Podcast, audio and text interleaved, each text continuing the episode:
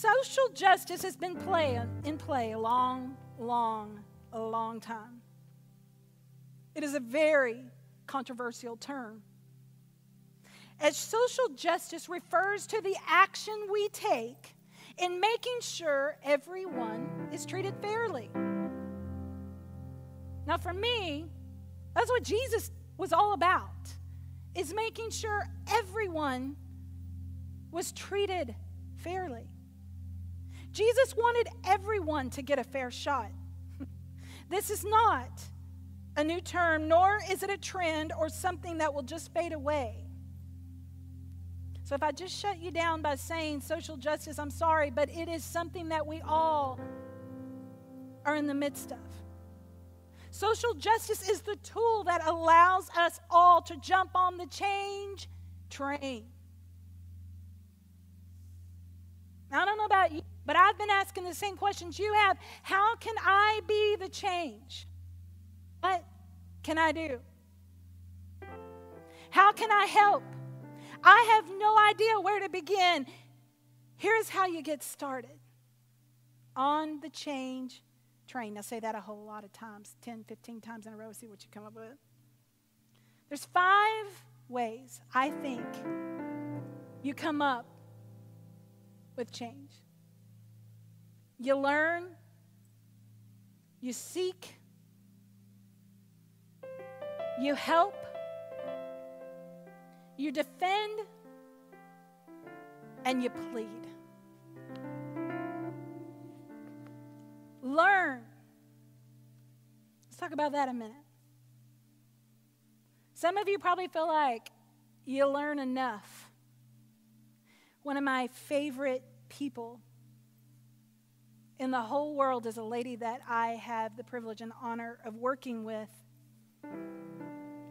And the thing that I love so much about her is that she reminds me every day that we are never too old, never too smart, never too polished to learn more. Knowledge is so important in understanding social justice, in understanding our world, in understanding our scriptural and our spiritual lives.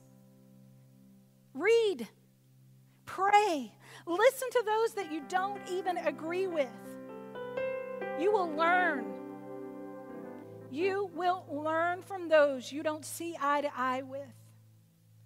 Educate yourself. Never assume you know. And never ever listen to gossip, chatter, rhetoric. Get clear information. You cannot learn when you hold on to just your opinion.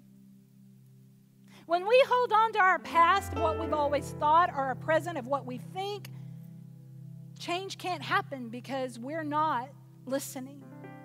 And it may not even mean that you're wrong, but sometimes listening is just that. Find out where justice is needed women, children, LGBTQ plus community, our African Americans, the poor, the hungry, the needy. You find the need. And that leads us to the second point, which is seek justice. Pay attention. When we truly open our eyes, we will see the need.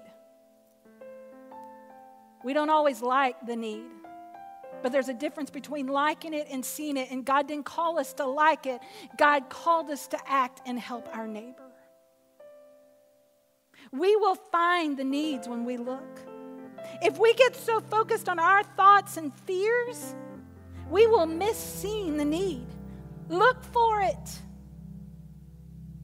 Get yourself out of your peer view and look for it. Get out of your comfort zone. I want to introduce you today to two friends of mine. Actually, three, but I'm going to introduce you to this first two.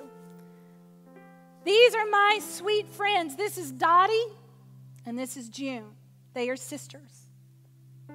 Their sweet grandmother comes to Crosswalk their beautiful mama I have known for a long time. There they are again. I had the privilege of getting to be in the baptism service and hold sweet June. years ago. But these sweet girls are in this group that you see, there's several of us. And every month, they go to the homeless shelter with me. Every month, these little girls, as you see right here, they begin to pass out food, deodorant, toilet paper, water, whatever the need is. These little girls do not ask any questions. They do not care what color your skin is. They do not care if you're male or female or gay or straight. They don't care. They just know there is a need. And there they are, right in front of Austin Street with their grandma and their adopted grandpa, passing out because they see the need. Two little girls that wanted to help did. They do.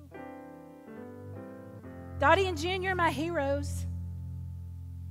We've been praying for you, June. All of my friends have been asking about you as you're healing. She was bitten by a copperhead a couple of weeks ago and she's doing really good. But I love you girls so much. I'm very proud of you. William Sloane Coffin said it like this He said, We all belong to one another. That's the way God made us. Christ died to keep us that way. Our sin is only and always that we put asunder what God has joined together. Then there's the next thing we do. When we see the need, we help the need, we help the oppressed. There is always a way to help, even if that means falling on your knees and praying because that's all you have. I have learned in helping someone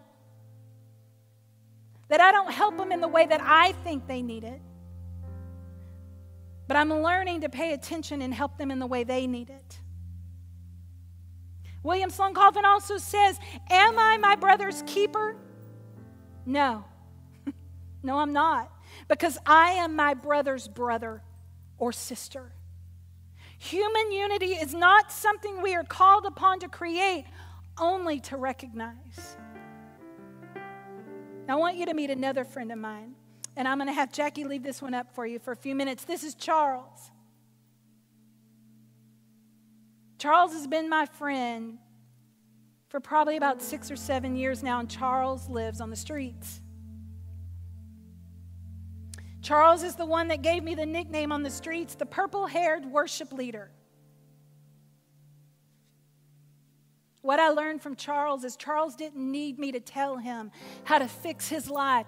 Charles needed me to listen to him about his life. Charles needed me to understand that what he needed more than anything was praise and worship in his life. So, you know what I do when I see Charles? We praise and we worship together. Now, that didn't take Charles off the street as of yet. But what it does is bring him closer to God, and it brings a release and it brings a comfort to him. Sometimes in helping people, I have to discover that my way of helping them isn't the right way, but helping them the way they need Then, when I discover that, I want to defend them. The scripture says, defend the orphan. And let me tell you, we've all been orphans. Stand up and defend those who cannot defend themselves. Stand for what is right. Don't sit on your laurels. Let me tell you, I know it's easy to sit right now because it seems like that's all we've been doing. But this is time to sit. If you want to make a difference, stand and make that difference. And accept the world for what it is. Don't think it's going to dissolve and go away because it won't. As we have seen in the past few months, thinking it's going to go away will not fix it. It really does begin with you and I. Prejudice disfigures the observer, not the person observed. If only the latter could remember it. Let me say that one more time. Prejudice disfigures the observer, not the person observed. If only the latter could remember it. Whether you're poor, whether you're like me and you're short, you just have big hair and high heels so you look taller than you really are. It doesn't make that person look bad because of our prejudice, it makes us look bad. So when we defend those around us, we defend those who can't for themselves. Then we plead for the widow. We plead for the widow. Plead the case for those that are in no position to plead their own case. Use your power, and you have power. Don't think that you don't. You have power. Remember what Clifton Howard told us a few weeks ago? He said, Do you remember what it was? Prejudice plus power equals racism. You have the power not only to change racism, but you have the power to help the homeless. You have the power to help those that cannot stand for themselves.